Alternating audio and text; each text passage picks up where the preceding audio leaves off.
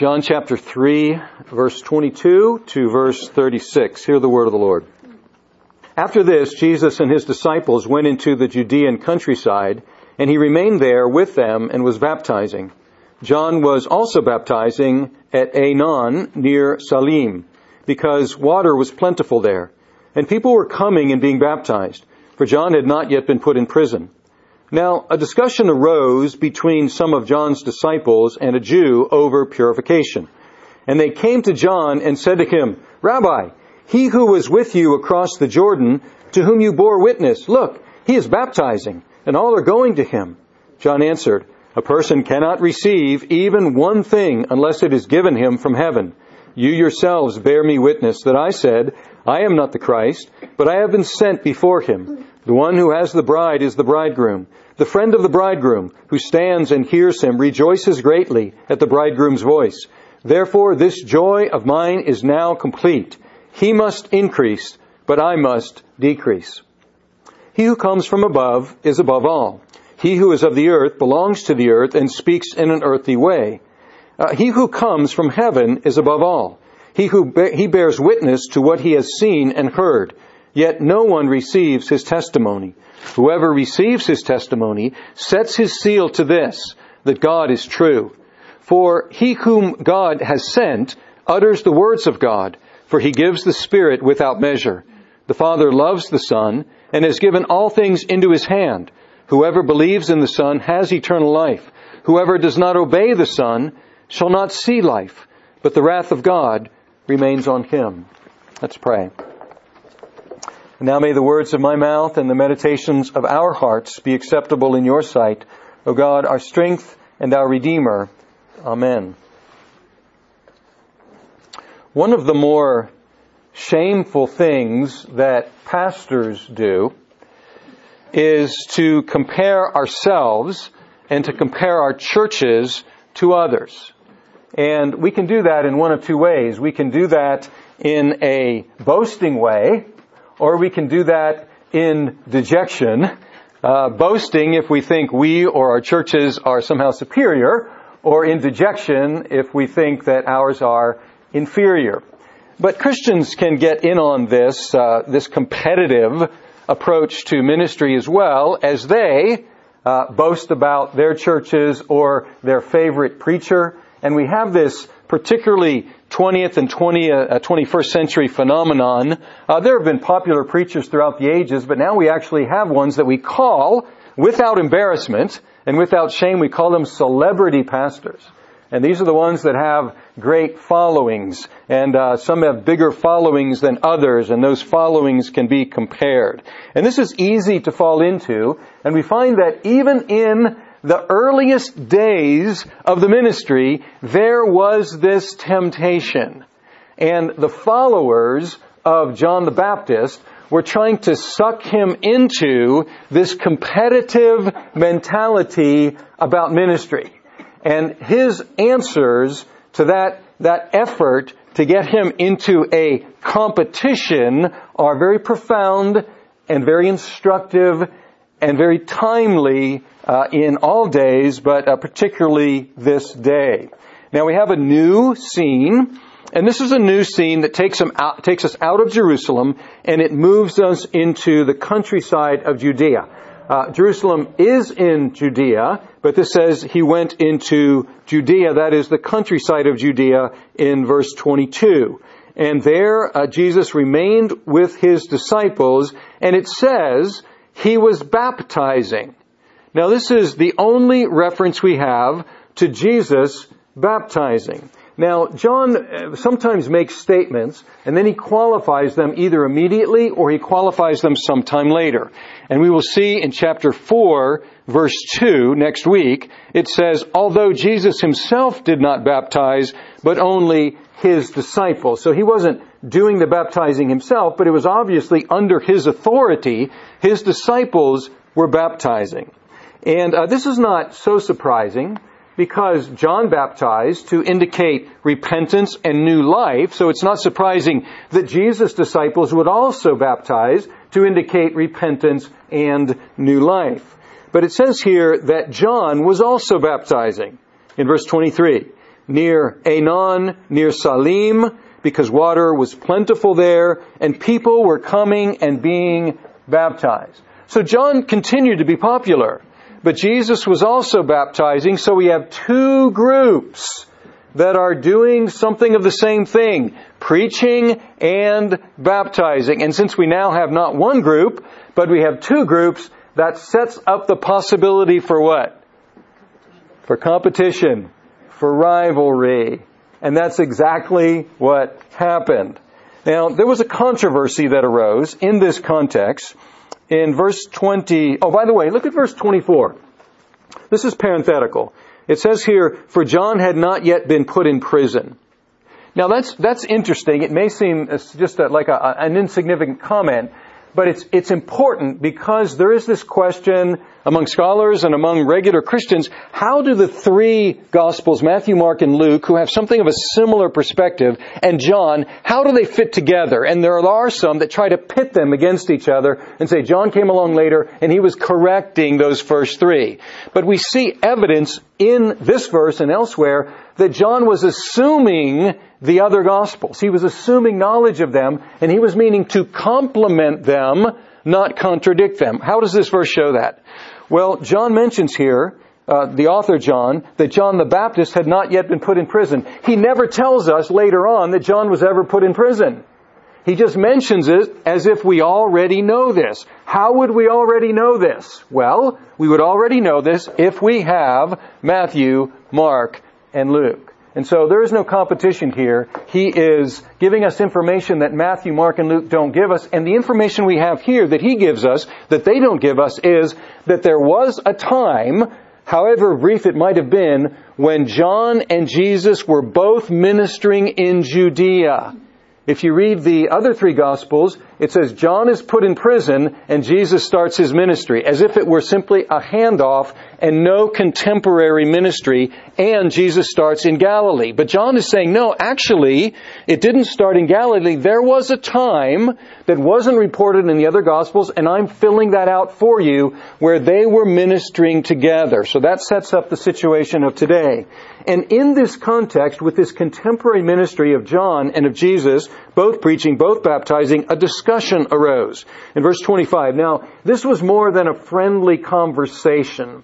This could be a dispute arose, and actually it looks like a, the dispute arose from John's disciples. They were getting very zealous uh, for their master and for their teacher and for what he was teaching, and rightly so. But it says a dispute arose. We could read this from some of John's disciples and a Jew. So it looks like John's disciples may have started this dispute. Uh, and it was over purification. We've seen this question before, haven't we? Do you remember in the, in Cana of Galilee there were there were pots of water that were for Jewish purification, and then John comes along. And by the way, do you remember that Jews did baptize? They baptized when a non-Jew came to the faith, and that person would baptize himself or herself, take a ritual bath, and become a Jew. Um, but John was baptizing whom? He was baptizing Jews. So he was turning things on their head. He was saying, he was saying, Jews need to be made new as well. Jews need to turn from sin to God. And so this set up a competition between Jews who were, who were zealous for their rites of purification and this new, this new approach to purification which included Jews turning to God. But these disciples also were concerned not only about Jewish purification, but also about this other preacher. And they go to John and they say, Rabbi, verse 26, Rabbi, they don't even name him, he who was with you across the Jordan, to whom you bore witness, look, he is baptizing, and all are going to him. And the suggestion is, is John, this is not good for your ministry. Shouldn't you do something about this because you're the one who was, was with him and shouldn't you have something to say about this? It's obvious that they were, they were jealous for their master and they thought that he was being upstaged by this other one whom he helped get going in the first place. Now here we get to John's answer. And John's answer is threefold. In verses 27 to 29, first he makes a general statement, almost like a proverb. That's a general statement that applies to him, it applies to Jesus, it applies to you, and it applies to me. And then he gave them a reminder about what he had already preached. And then he talked about his personal feelings about this situation of him getting upstaged. And, and let's look at these. The first, the first thing he says is in verse 20, 29, no, I'm sorry, we're at 26, at the end of 26, no, 27. Here we go, 27. John answered, A person cannot receive even one thing unless it is given him from heaven. That's a general statement. To whom does it apply? It applies to John. John says, whatever I have, whatever ministry station I have in life is given to me by God. I have what God wants for me. He also says, whatever Jesus has, whatever he's getting, if everyone is going after him, well, that's because God has given that to him. And that's a good reminder for all pastors. What is the ministry that we have? It's the ministry that God has given to us. And thanks be to Him. What's the ministry that He down the street, that that pastor has? It's the ministry that God has given to him. Thanks be to God. But this also applies to all Christians. But not only, because not only pastors can be guilty of en- envy or despondency or pride, all people and all Christians can. As we look at our lives and we look at other people's lives and say, why does this person have that? Why is my station in life this way, not that way? This is the answer. What's the, what's the life that we have? It's the life that God has given us. Thanks be to Him. What is the life that that, that person has that we may consider to be superior or inferior? What is the life that that person, the life that that person has is the life that God has given to him or to her. So what does that urge upon us? Contentment. What do we have? We have what God has assigned to us. That's the, that's the general statement that applies to everyone. And then he gives a reminder a reminder in verse 28.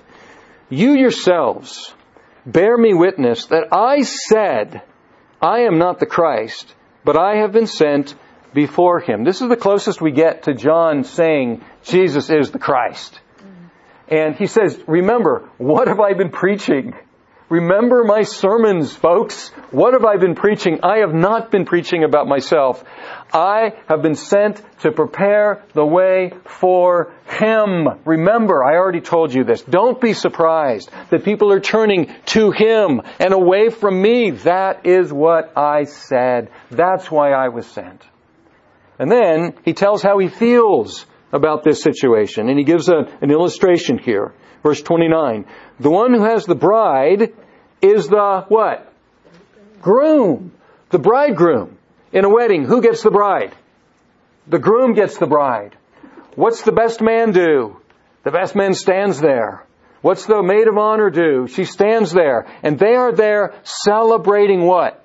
That the bride gets the groom and the groom gets the bride. And they are thrilled with that fact. And here it talks about the friend of the groom. Now the friend of the groom was something like our best man, but had more responsibilities. Had responsibility to make sure everything went well in the wedding, and also the bride, uh, the friend of the bride, I'm sorry, the friend of the groom, the best man, uh, we have some indication that he was the one that actually delivered the bride to the groom. And so once he makes that handoff and gets the, the bride to where the bride should be with the groom, then he is happy because he has done his job and the groom gets the bride. And John says, this is how I feel, folks. Says the friend of the bridegroom who stands and hears him rejoices greatly at the bridegroom's voice. Therefore, this joy of mine is now complete. Far from being jealous, far from being upset, I am thrilled that I have completed my task, the task of the friend of the groom, and I have delivered what was the groom's to the groom. And I am thrilled with my station in life. Now, he says then, at the end of all that, a phrase that would well serve as a motto. Verse 30, that's the, this is the conclusion. He, meaning Jesus, he must increase, but I must decrease. Now, that word must is a little bit ambiguous in English. We use the word must like this, like should. Oh, I must get to the store because I'm out of milk. I need to buy some milk. What's that mean? I should get to the store. But this must here is a divine necessity. He's talking about something not that he should do. He's not saying, oh, well, he should increase. I hope he's able to. And I should decrease. I'll, I'll give it a shot. I'll try to. I, I really should try to do that. He's not saying that. He's saying with all the force that we can, we can insert into this word must, he must increase. He has to increase. He certainly will increase. And I, for my part, I must. I have to. I am destined to decrease. He's saying what must necessarily happen.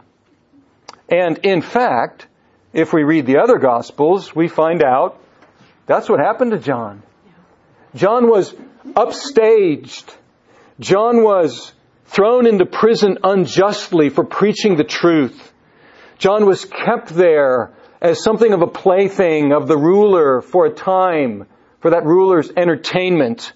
And then when that ruler's, Herod's unlawful wife, uh, saw her opportunity, out of spite and out of malice, he had, she had John decapitated in the middle of a party.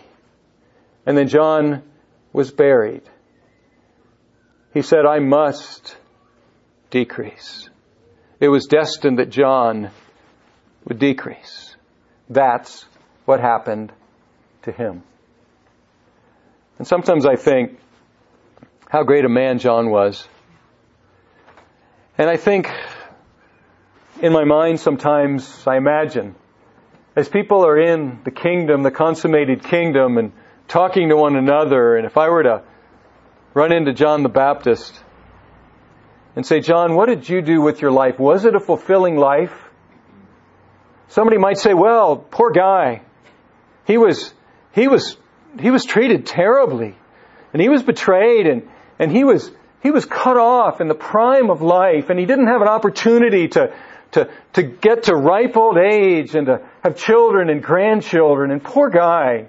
It just wasn't fair. But then I can imagine John the Baptist saying, what did I do with my life? I did with my life what God had destined me to do with my life. I, of all people, I prepared the way for the Messiah. So yes, John decreased, decreased on earth. But John is the one whom Jesus called the greatest of those who were born by women. But what about Jesus? John said Jesus must increase. And that's what happened to Jesus. John the Baptist's followers, they faded away after his death, and thousands upon thousands began following Jesus. And he was, he was acclaimed throughout Judea and uh, even Samaria and, and Galilee and, and even in other parts and pagan parts in Decapolis and up in Tyre and Sidon and down into Idumea. He was, he was proclaimed all over the Middle East. And then he was lifted up, as John said. He was exalted. And in the terms of John, he was exalted when he was lifted up on a cross. And that's a perspective that's different in John and the other Gospels. In the other Gospels, it treats the cross as, as Jesus being cast down, humiliated, but John says, He's lifted up. Yes, he was, yes, he was killed. Yes, he was betrayed, but, but that was his being lifted up from the earth to draw all people to himself. But then he was lifted up even more than that. He was lifted up from the tomb, and then he was lifted up to the right hand of God. He must increase, and indeed he did. And he is at the right hand of God, reigning on over all things. This is a great motto for ministers of the gospel to remind ourselves what we're about. It's about Jesus being lifted up.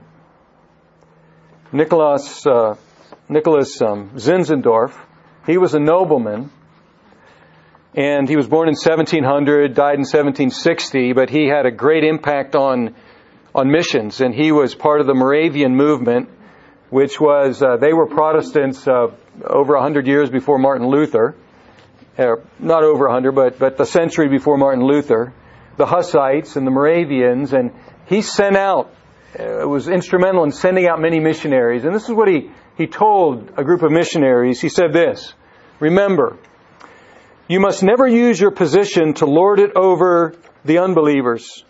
Instead, you must humble yourselves and earn their respect through your own quiet faith and the power of the Holy Spirit. The missionary must seek nothing for himself, no seat of honor or hope of fame.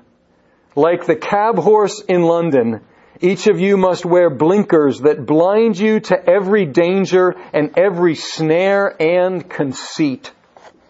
You must be content to suffer, to die, and to be forgotten.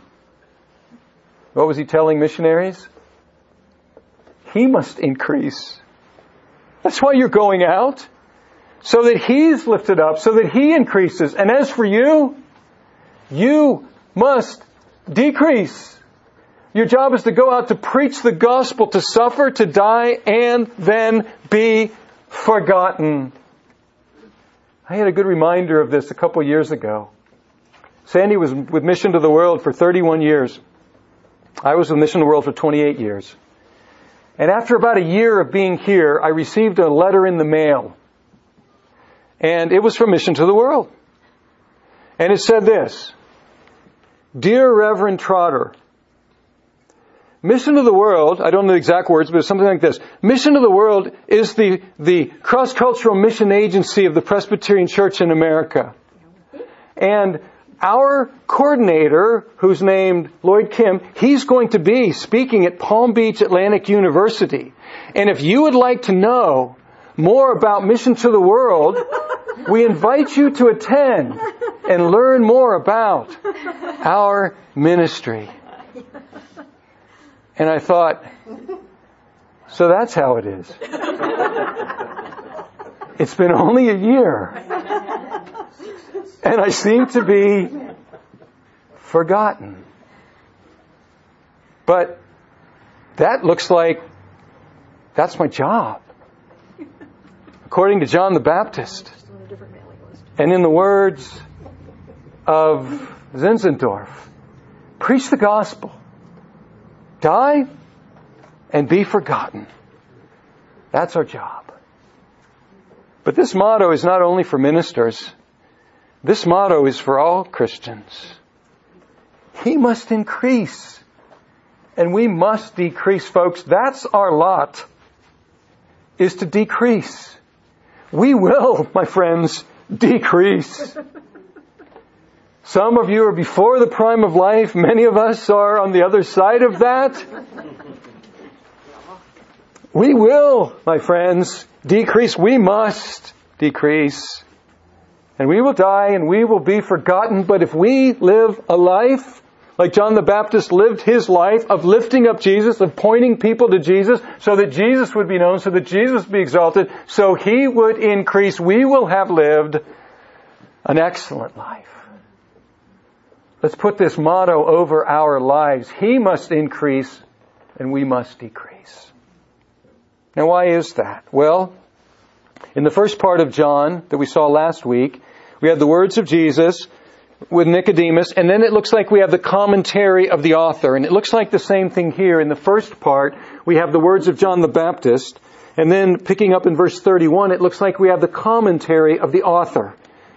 And he says, this is why this is the case. Let me comment on this. This is why we must decrease and he must increase because of who he is and who we are. And here we get the commentary, the contrast. He who comes from above is above all. By the way, this word from above, he who comes from above, this is the same word when Jesus told Nicodemus, you must be born from above, which I think that's probably the better translation because on the heels of that conversation with Nicodemus, we have this word again, and it very much means not, a, it doesn't mean again, it means above. He who comes from above is above all. And then it says that uh, later in that verse, he who comes from heaven is above all. He bears witness to what he has seen and heard and no one receives his testimony. And then uh, the second part of verse 31, he who is of the earth belongs to the earth and speaks in an earthly way. This is the contrast. Who are we? We're of the earth. We're born of the earth. We're earthly. And whatever we say, it's an earthly speech. We can't get above that because that's who we are. But in contrast, he who is above all he who is above all, he, he knows of what he speaks. He speaks from heaven. And he has seen and he has heard what he says. He knows firsthand. I tell you many things that I know because I've been told those things. I've read those things here. I don't have any firsthand authority to tell you anything because I'm of the earth, as every preacher is of the earth. But there is one who is from above, above all, and he speaks what he knows firsthand. He has seen, he has heard. That's the difference. That's why he must increase. That's why we must decrease. And then he goes on and says, well, no one receives his testimony. Here's another example of, of the author making a categorical statement and then immediately qualifying it. In verse 32, the end says, yet no one receives his testimony. Verse 33, the qualification, whoever receives his testimony. So, so maybe not many at that time were receiving his testimony, but some and forever and, and, and, and all time, those who receive his testimony, and here there's another image, sets his seal to this. Sets his seal to this, stakes his life on this, that God is true. So think about this. Those who receive Jesus' testimony are saying God is true. How does that work? Well, he goes on and explains. For he whom God sent has sent utters the words of God. For he gives the Spirit without measure. So when we receive Jesus' testimony and we say that it is true, what we are saying is God has spoken through Jesus and God's words are true. We are setting our seal on that. We are staking our lives on that fact. That God has sent Jesus and Jesus speaks the very words of God because He's from God. He is God. Now why is that? It says because He gives the Spirit without measure. Do you remember? We saw that, that the Spirit descended on Jesus and remained on Him. And now he says that the, this, God gives the Spirit to Jesus. I think that's the right reading here. He gives the Spirit without measure to Jesus. So we can be confident. Since He came from heaven, He knows what He's speaking about, and He has the Spirit poured out upon Him without measure that what He says is God's Word and is true. Verse 35, the Father loves the Son and has given all things into his hands. So he gives him the Spirit without measure and he gives him all things. And by the way, this is another, another post-it note for your memory. We will go through John and we will hear time and time again that the Father gives Jesus this, the Father gives him that. And one of the things that the Father gives him is the authority to grant eternal life. Verse 36, whoever believes in the Son has eternal life. That's an expression, eternal life, that appears only one time in the Old Testament in Daniel. But then it, appears all through the New Testament, particularly in, in, in John. And it's, it's, it's shorthand for life, life of the ages and all the benefits that we have in, in the kingdom of God. All the blessings that God has for His people. And, and this, this shorthand, eternal life, really should get our attention. And this is something in which I think all humans are interested. Because we have two experiences in life, many experiences, but, but two experiences that overshadow our whole lives. One is this, that our lives are short and our lives are difficult. Now that's not the only story. We have, we have a lot of joy in life as well, and, and the benefits we have in life are, are, are amazing and astounding, but, but those two things haunt us all along the way. That our lives are short, and that our lives are full of difficulty. And so what do we long for? We, we have this built-in sense that we were meant to live that we were born to live, that we were designed to live, and everything out, everything in us cries out for life. What kind of life? Well, a life that doesn't end. And a life that's qualitatively better than the lives we experience now. And that's why this, this expression eternal life is captivating to humans. Because we immediately recognize the offer here of a, of a life without end, and of a life of the quality that our hearts long for. And, and here we have that life offered to us. Whoever believes in the Son has eternal life. Whoever does not obey the Son shall not see life, but the wrath of God remains on him. This is obviously a summary statement, and let's, let's look at this summary statement here. The first part says, Whoever believes in the Son has eternal life. Believe in the Son. That Son who was lifted up on the cross to die for sinners. Believe in that Son and you will have eternal life. That's the first part. The second part says, Whoever does not obey the Son, which means that belief in the Son leads to obedience to the Son. So those who do not believe in the Son and those who do not obey the Son shall not see life, but the wrath of God remains on him. Now, this verse offends people. But it offends people for different reasons. If we would go to many parts of the world today and read this verse, they would find it terribly offensive. But they would find the first part of it offensive. The part that says, whoever believes in the Son has eternal life. They would find that shocking, they would find that offensive, and they would find that unworthy of God. Who would find it that way? Those who have suffered deeply in this life at the hands of others. And if we would read this to someone, and this person would say, I can't believe in a God like that.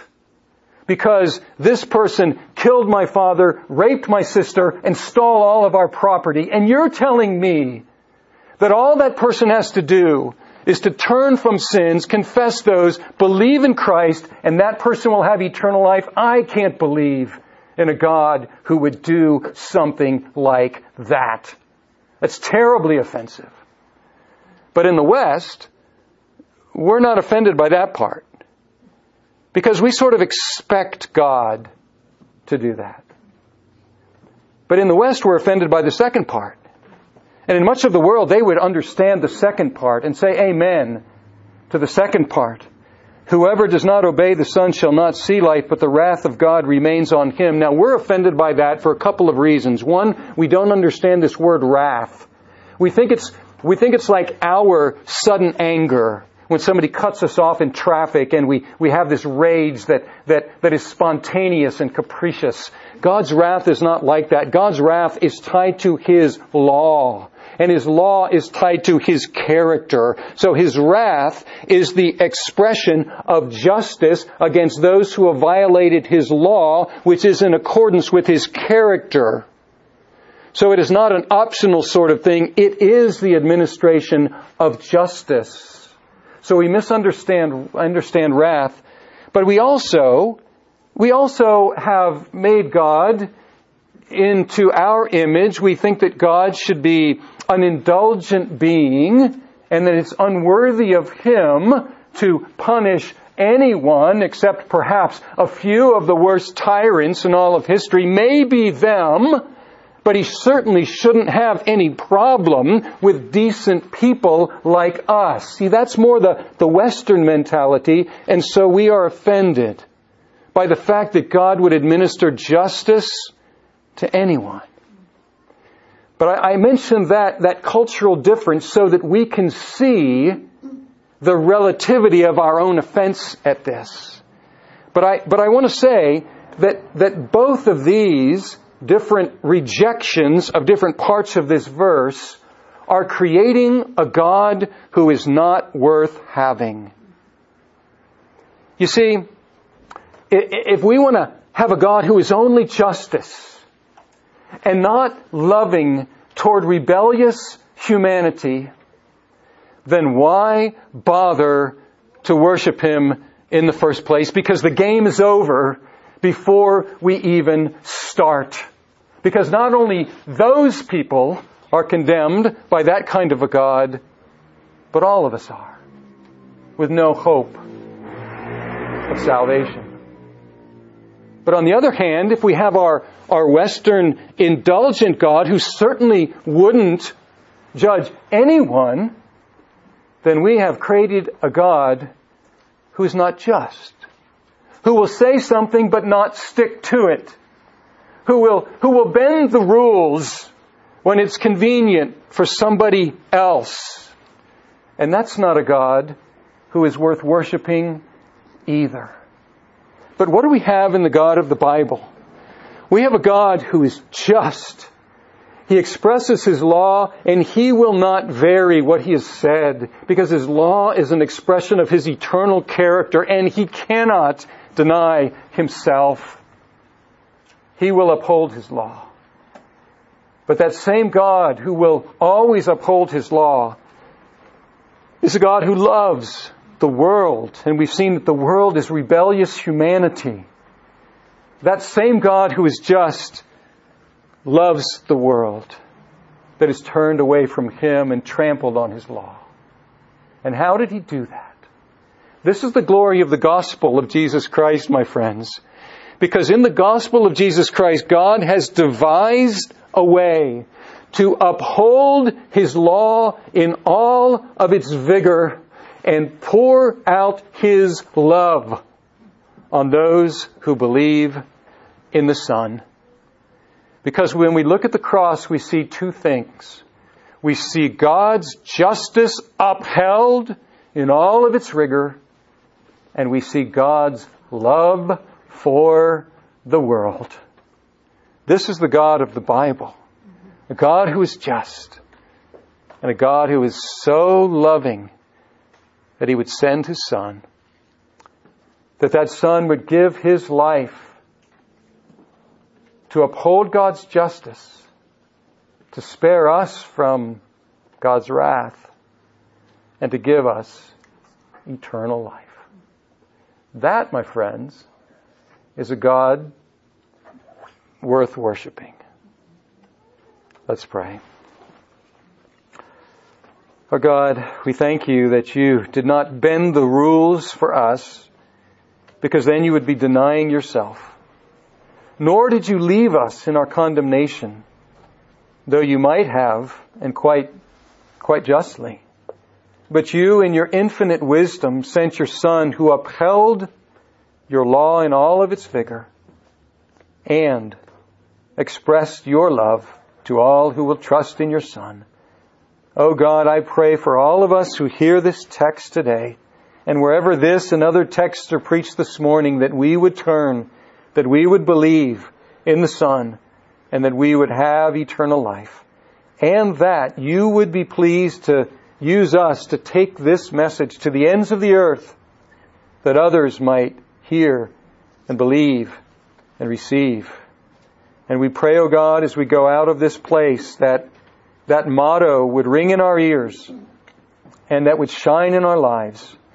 Jesus must increase and we must decrease. And we pray in His name. Amen.